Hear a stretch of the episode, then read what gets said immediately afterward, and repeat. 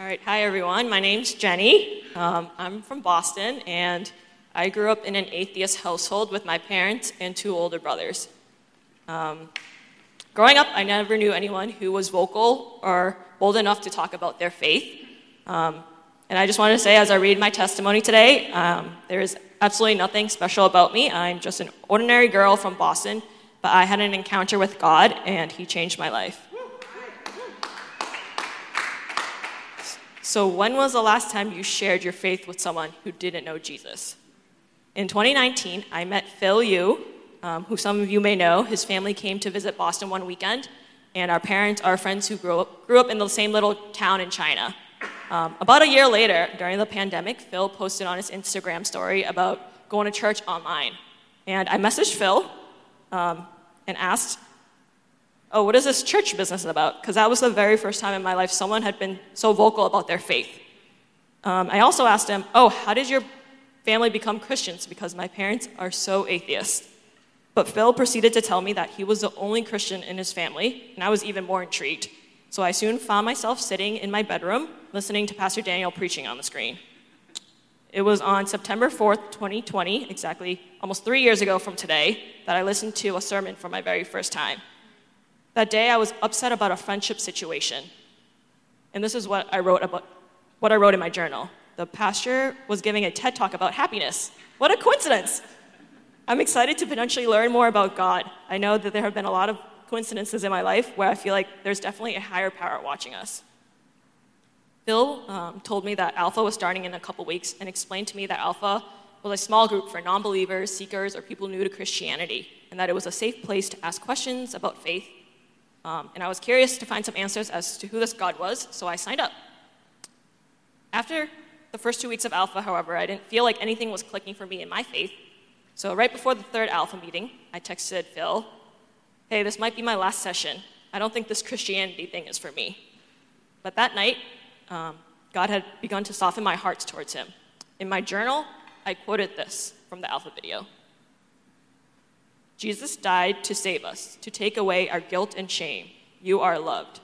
If I believe in God or a higher power, why can't I believe in Jesus and his actions? Resurrection means to rise from the dead. Before that night, I vaguely remember my sixth grade history teacher telling us this conspiracy that this guy named Jesus um, rose from the dead and that the people worshiped him. But I was never told that Jesus was crucified on the cross for our sins to have a relationship with him. Um, and that part of the story was kind of important and game changing, so needless to say, I kept going to the Alpha sessions. And the very next week at Alpha, I learned about the parable of the lost son. In this Bible story, um, a son asks his, asks his father for his inheritance early, but recklessly parties it away. Um, he ends up running back home and begging his, fa- his father to hire him back as a servant. But instead, the father forgives the son and welcomes him home with a great feast. In this story, I learned that God was just like that father, that he is forgiving and loving, and that he only cares that his son returned home and that his wrongdoings were wiped clean. And this is what I wrote in my journal that night. If you invite Jesus to come in for a meal and open the door, he will come in. To be a Christian is to trust in Jesus. Children of God are loved more than children of parents. During the fifth week of Alpha, I remember we were learning about prayer, and Pastor Daniel asked the group, Tell me about a time you prayed and how it felt. At that moment, I was reminded of three times I prayed as a non Christian in really difficult situations in my life where I felt like I had no control. But all my prayers started with, uh, Hi God, Buddha, my ancestors, divine power. But it wasn't until that night, prompted by Pastor Daniel's question, that I realized God had answered all those prayers from years ago. I wanted to believe that if there was a God in this world, then that God would be as loving and forgiving as the father was painted in the parable of the lost son. I think that night, I decided to believe and follow Jesus in my heart. I'd realized that during those weeks of Alpha, I had been trying to learn more about God and search for answers. But in reality, God had been by my side and trying to have a relationship with me my whole life. Life after becoming a Christian hasn't been perfect or easy. It took a long time for me to find a local church to, to truly call home. And there have been times where I've been judged for my faith and my vulnerability in sharing my spiritual experiences. But the joy of seeing God move and hopefully getting to shine the truth of Jesus to others make it all worth it. Jesus is no conspiracy theory. He's the greatest love you'll ever know.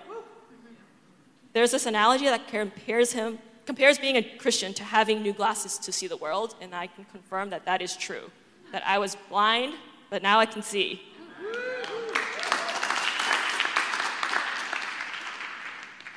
Back in January of this year, I went on a church retreat and had a life changing encounter with Jesus. I was shown vivid pictures of someone being whipped, tortured, and dragging a large wooden cross across town and up a hill. I saw vivid pictures of him wearing a crown of thorns and nailed to the cross on his hands and feet. I was honestly in complete shock and awe. At this point, I had already been a Christian for two years and had always loved and respected God. But for some reason, when I heard and read that Jesus had been crucified on the cross for our sins, I thought he was kind of just chilling on the cross the whole time. Well, because he's God. but when I was at that retreat looking at those pictures of someone being tortured by the Roman crucifixion, I realized, wow, not only did God love me enough to send his son to save me, but my Lord and Savior, my King, was brutally tortured to death in my place. Another overwhelming thought I had was that not only did God love me that much, but he loves every one of my family and friends and everyone else in this world that much. After this revelation, I was in prayer and felt the physical sensation of the warmest and most loving hug I've ever received. I opened my eyes, but no one around me was hugging me. I knew it was the Holy Spirit. I fell on my knees and I was in complete adoration of him. When I truly understood everything that Jesus had done for us on the cross and the amount of physical suffering he endured for us to have a relationship with him, my heart drastically changed. Instead of resentment and unforgiveness towards certain relationships in my life, I felt peace and love. After returning home from that weekend, um, somehow God had changed me from being an introvert to this extroverted girl, someone who liked being a homebody, to this more sociable person. Just in the first week upon returning home from that retreat, God had given me opportunities to share my testimony with over 30 people. Most of them were curious and receptive about my faith. I think they probably had a similar reaction as to me when I saw Phil's Instagram story that it's refreshing and intriguing to see someone so vocal and confident about their faith. Growing up, I've always enjoyed being the annoying little sister. But since becoming a dedicated follower of Jesus, I've officially brought that role to new heights. I'm very vocal about my faith, especially with my two brothers. Um, but one comment from my brother really struck me. He said, Jenny, why can't you just be one of those quiet Christians? And my answer to that is this if I truly loved them, I would do everything I could to prevent them from spending eternity in hell. There's no way I'm letting an opportunity go by without sharing my faith to those around me. Why would I not tell the world about the person who saved me from death and gave me eternal life? If I truly had good news to share, I would want to share it. The more I learn about God and His faithfulness depicted throughout Scripture, the more in awe I am of Him. Every time I get to experience His goodness and His faithfulness in my personal life, I am strengthened. Sometimes I would go about the day with the mindset of, oh, who am I going to sprinkle little seeds of faith in today? And whether that's at work or hanging out with my family or friends, um, I'm always looking for opportunities to share my faith with others so that they can hopefully take a couple steps closer to Christ. It's kind of wild to think about how God used a random family friend that I've only met once, an Instagram post, and a series of Zoom calls to bring me closer to Him. When I share my t- testimony with people, they often tell me that it was a divine appointment or they compare it to the story of the lost sheep of how God left the flock of 99 to save the one lost one. But in reality, God is doing that and has been doing that for each of us. It may not be as clear as it was in my story, but God is always willing to get the lost sheep. And I believe He also wants to use each of His followers to do it. Have you ever had a divine appointment? What if God wants to use you for His next divine appointment? In the beginning of the year, I had another divine appointment. I randomly decided to tune in on the Eden services live one Sunday. I usually watch them later in the week, recorded. Um, but for some reason, I had the time and desire to watch it that day. So I turned it on, and I realized I had actually gotten the time zone mixed up. and I only got to listen to the last 10 minutes, which were the announcements. And if you don't know, the recorded weekly videos don't have the worship or the announcement parts. Um, but that week, they were announcing that they needed more small group leaders. So instantly, I wanted to help co lead Alpha, virtually, of course, and I reached out. Pastor Daniel got back to me saying that there was no one to co lead with me, um, but I could co- lead it alone and that they would be praying for me. Um, honestly, yeah, honestly, I was really nervous going in. but I was hopeful that God was going to allow me to bless someone with Alpha in the ways that it's blessed me. For the first time, I successfully fasted for a whole season. Uh, I was reading the book of Daniel at the time, and I was inspired by his diet. So for about two months, I didn't have any meat. And I got to invite some coworkers and friends to a couple of the alpha sessions, and I had random opportunities to pray for um, my coworkers at work. I blessed someone with their first Bible and prayer journal, and within a day of giving her those books, she had told me that she felt like God had answered her prayers. About a month after Alpha ended, we got to catch up, and she told me that she continued on to have a personal relationship with God. And she even shared her new faith with her friends. One of her friends from Thailand, in a month's time of hearing the gospel, has now been baptized. The ripple effect of sharing your faith is powerful.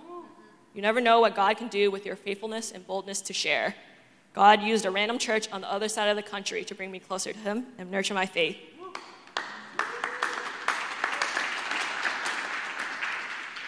Because I took a leap of faith to lead Alpha and also invite my coworker, there's this random person in Thailand that I've never met that's now baptized in the name of Jesus. I came, yeah, I came to know Christ because Phil decided to share an Instagram story about going to church online. After this spring season of Alpha ended, I told God that I wanted to see more souls get saved and that I was ready for more responsibilities. But unexpectedly, about a month after praying that, I sensed God was calling me to quit my job and serve at my church's youth summer program. During those five weeks of the camp program, I again prayed and fasted as if the lives depended on it, um, but I was also bold in sharing about my faith.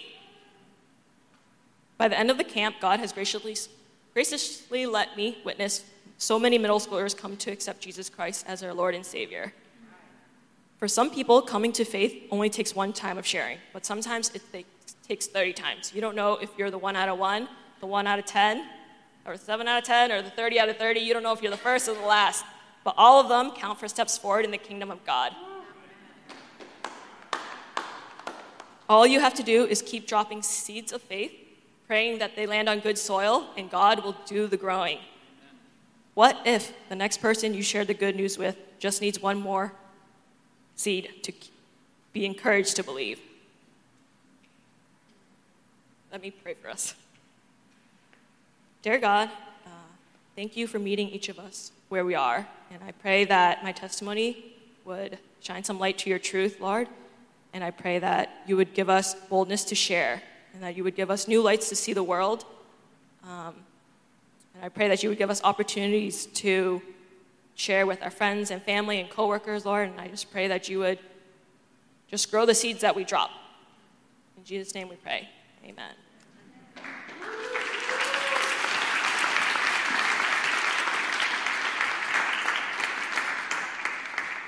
Good morning, Eden Church. How's everybody today? You can't spell the word testimony without test. Amen. You got to go through some tests. So, first of all, I just want to thank you, Pastor Daniel and Kayla, for uh, allowing me to be here today to share my witness of what God has done in my life. My name is Drew Sanchez, and I have found my identity in Christ. What does that look like? I'll tell you. I'm a student of Jesus Christ's teachings. I'm a follower of the Holy Spirit's guidance.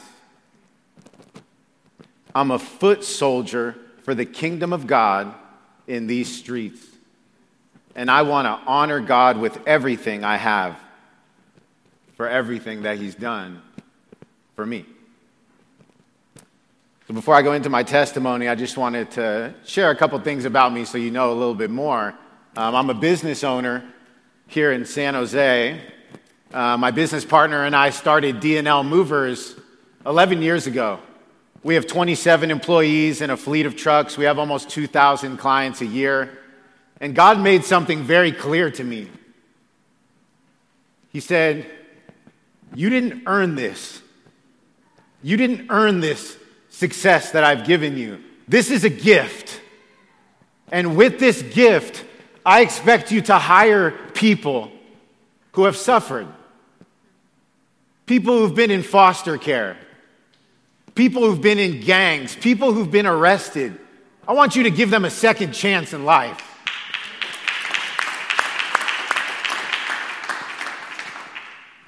Wasn't clapping for myself right there. I was clapping because I was thinking about my business partner who has humble beginnings. He was in foster care and in and out of prison. And when God told this to me, I told him, and he said, Of course, let's go. Let's hire these people. We're honoring God with our business. Community. I'm an executive director of a nonprofit organization called The Fellowship. Come on, somebody. The Fellowship is a nonprofit organization based right here in the San Francisco Bay Area, and we work very closely with the homeless population here in downtown San Jose.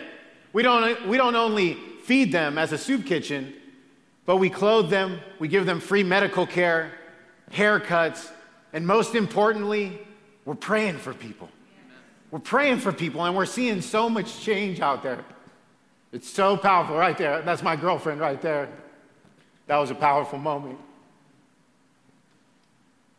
Church. The next slide is my girlfriend and I at the church that we belong to, and we're very active members of our church.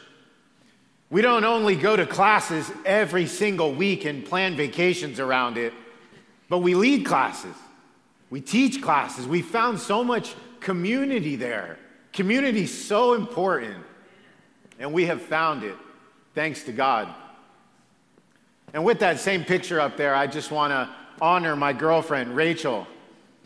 You know, last night I was talking to one of my brothers in Christ. His name is Reverend Owens from San Francisco.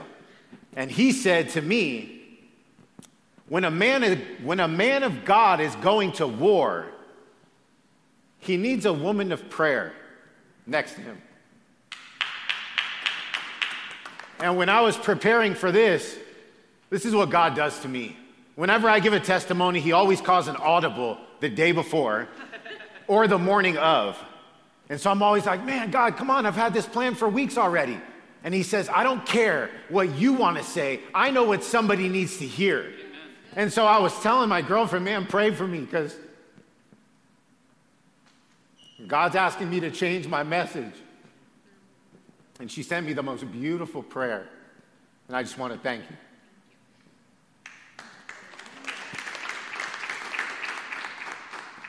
Usually I, I come out the gate pretty hot when I'm giving a testimony, but God told me to slow down this time, at least at the beginning, because I think there's some things that He wants me to say that somebody needs to hear. Bible.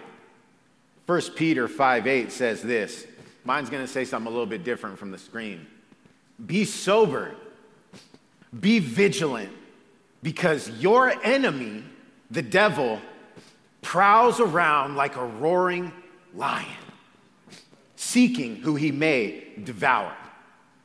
Before I get into this testimony, and I know I'm on a shot clock, so I'm gonna, I'm, I'm keeping my eye on the timer. I just want to break a couple things down in this scripture because it's so important for us as Christians and the walk that we're on. It says, be sober. I looked up that word sober, and it means serious.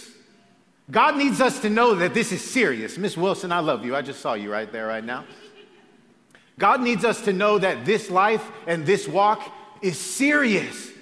There's no lukewarm walk. Healing doesn't happen that way. If we're lukewarm, like I was for a season, the rotten roots in my heart that run deep couldn't be healed in that shallow water. The next thing that it says is your enemy. He says that it's your enemy. If we've opened this book, if we've opened this Bible and we've committed our life to Jesus Christ, we have an enemy. And it's pretty important to know if you have an enemy out there that's chasing you down every single minute of every single day. There we go. Now we're going to get it cracking. The Bible says this the devil prowls around like a roaring lion. You know why they call him a roaring lion? And I'll tell you why. Because he be lying. He's a liar. He's a liar. The Bible says that he's the father of lies. So, my question to you is what lies have you been listening to? What lies have you been believing? Well, don't get too stuck in that lie that's coming to your head right now, because I got some good news. There's another voice. Anytime that that roaring lion is lying to you, there's another voice. And it's a whisper. It's a whisper of the Holy Spirit that's constantly trying to guide us to the path the Father has for us. So God told me, you got a choice in the voice that you listen to. I didn't know that for a long time. I only heard that roaring lion. And I'm going to share some of those lies with you right now that he told me over the years that kept me stuck in my sin. 2004. In 2004, I was re- arrested for the third time for the same thing assault and battery, fighting in public. And I was in Sacramento and I was put in a 23 hour lockdown because it was a violent crime. And when I was in that 23 hour lockdown, there was a voice that talked to me. And here's what that voice said that voice said to me, You better get comfortable because this is what you do. And when I was sitting in that cell for 23 hours all by myself, I co signed on the dotted line with the enemy. And I said, You're right. This is what I do. I remember calling my dad, Collect, who's here today, and I called him from jail, and he asked me, You doing okay? I said, Yeah, I'm fine. He said, I'll bail you out. And I said, Don't worry about it. I'm fine. He said, I don't want you to get comfortable in there. This is your third time. I don't want you getting comfortable. And I told him, Too late. I hung up the phone and went back to my cell. The next day, I was out in the yard for my one hour walk around. I have my shirt off, I'm acting like I'm all tough. And there's a security guard who I've never met before at the bottom of the stairwell. And he says, Yo, Sanchez, come here for a second. And I walked down there and I said, What's up, man? And he said, What are you still doing here? And I said to him what the enemy said to me. I said, You better get used to me. I'm going to be here for a while. Thank God he sent that messenger into that jail to work that day because he looked at me and said, Sanchez, you're not like these other guys. I hope that I never see you here again. Dad, I hope you seeing me up here after seeing me in jail and in courtrooms, that this makes you proud what God is doing in my life. That was one of the lies. The next slide is going to show me just seven years ago. Seven years ago, I was 300 pounds. I was drinking five days a week and living a very unhealthy life, on the verge of having a heart attack or a stroke at any time. And I remember one day walking to the bathroom, and I literally had to hold the wall because the plantar fasciitis on my feet were so bad I could barely walk. And the enemy once again said to me, It's all downhill from here. And I remember responding to him, Man, it is all downhill from here. That's the biggest lie I ever heard in my life. I'm telling you right now. I was sitting on my couch maybe a couple weeks later, and I'm sweating and I'm having chest pain and I'm short of breath. I worked in the emergency room and I knew what potentially was going to happen. And I thought to myself, I'm gonna have a stroke or a heart attack and I'm gonna die right here on this couch. And I said to God, man, please don't take me. My mom needs me here. Please don't take me. And God spoke back to me. And He said to me, You're asking me for a whole lot, but you're not doing your part. Get up and do something now if you want to live. And in that moment, I jumped off of the couch. My eyes were open. Everything changed in that second. Therapy wants to tell you that change is a process. I'm here to tell you that God can change your life in the blink of an eye. In that moment, I threw away all the alcohol that was in the refrigerator. I threw away all the meat. I became a vegetarian for three and a half years. I lost 100 pounds in one year. But watch this. I remember calling my mom when I hit that 100 pound mark. And my mom said, Praise God. Thank you, Jesus. And I said to her at that time, What are you talking about? I'm the one that went to the gym three times a day. I'm the one that stopped drinking. I'm the one that changed my diet. One of the biggest mistakes I ever made in my life. The Bible says when you think you're standing firm, be careful that you don't fall. So, because I thought that I lost all the weight, I decided to get into something called self help. The next slide will show me in Thailand. Great trip, don't get me wrong. Take a trip to Thailand. It's great, that's not a sin. But what's your motive going there? My motive to meditate with monks was to get healing in this deep root in my heart. I read countless self help books. Let me tell you something about self help that I learned. I was the king of self help. And I can help everybody and anyone with their problem, except myself. I couldn't find the file when I was the one going through the struggle. And then one day, I was in the parking lot on the east side of San Jose in a, in a little hood called Seven Trees. And there was a pastor in that parking lot. His name is Pastor John. This guy didn't know me, he didn't know anything about me. And he walked up to me and said, God told me to tell you something. And I said, Oh, yeah? What did God tell you to tell me? And that pastor said to me, God told me to tell you that he sees all the hard work that you're putting in. And he wants you to know that he's proud of you. But he also wants you to know that you're looking in the wrong place. You're looking in the wrong place. In that moment, in that parking lot on the east side of San Jose, I accepted Jesus Christ into my heart.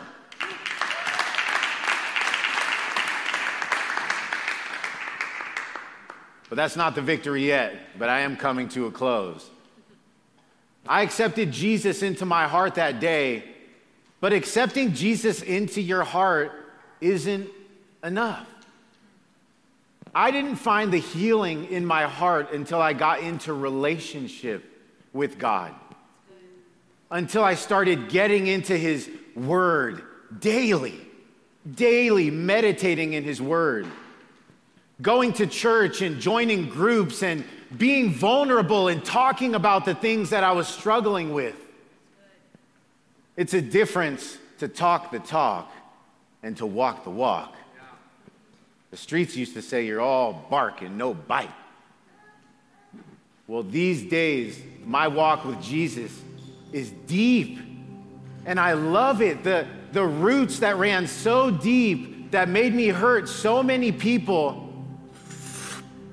God has removed them. I'm telling you right now, God cleaned the outside of the cup first. He did it in reverse for me than the Bible says. The Bible says clean the inside, and then the outside will be clean. But for me, Jesus cleaned the outside of the cup, and then he cleaned the inside because I thought that I cleaned the outside of the cup, God said, okay, let me show you a place that you could never reach, that only I can wash clean. Jesus transformed me, He renewed my mind, and I'm telling you right now, I stand here living in victory. One of the best compliments I've ever got is from my girlfriend. Because guess what? Who cares the compliments that people give you outside of your house? They don't see the real you. We want the compliments from the people who are closest to us. And my girlfriend said to me, I want what you got. Where'd you get that? I said, Come with me. And she has an amazing testimony with Jesus as well. So much healing has happened in her life. She's drawn her family members into the family of Christ. And this is what it's all about. Hurt people hurt people, but healed people heal people. So I just want to say a quick prayer for us, if I may. Dear God, I just want to thank you. Man, let me get a clap from somebody who's thankful, please. There's always something to be thankful for. God, I thank you from where I've been, where I am, and where I'm going. And God, I ask that you help me to never forget where I come from and to always remember who got me here. All the glory goes to you, God. We can search far and wide for healing. But I'm here to tell you today from my life, the only healing that I've ever received is from Jesus Christ. So, God, I just want to thank you. I want to thank you for using me as a willing vessel. For the rest of my life, anything that comes to me is yours. May we learn to loosen our grip on those things that we hold tight. And may we learn to not be afraid of that roaring lion. We have to do the opposite. We have to run towards the roar. I have to run towards the roar. Why? Because my blessing is on the other side of it. My blessing is on the other side of fear. May we face our fears today, but not on our own doing. May we stand hand in hand with you, Jesus Christ, so that you can show us these great plans that you have. Jeremiah 29 11, I have it tattooed on my chest. For I know the plans I have for you, declares the Lord. Plans to prosper you and not to harm you, plans to give you hope and a future. The sad thing is, everybody stops there, but you have to keep reading to get the key. If you keep reading, it says, When you search for me and you seek me with your whole heart, then you will find me. God, you have my whole heart, my whole mind. When the enemy looks into the window of my heart, he sees that the lights are on. Every single room is occupied in the house of my heart. There's no vacancy. And I encourage every single one of us to give Jesus all access. Give him that all access pass. He wants he wants to be in the attic and the basement, wherever you keep your sins. And that is where freedom lies. Thank you, Jesus, for your unconditional love and your countless blessings. It's in your name that we pray. Amen.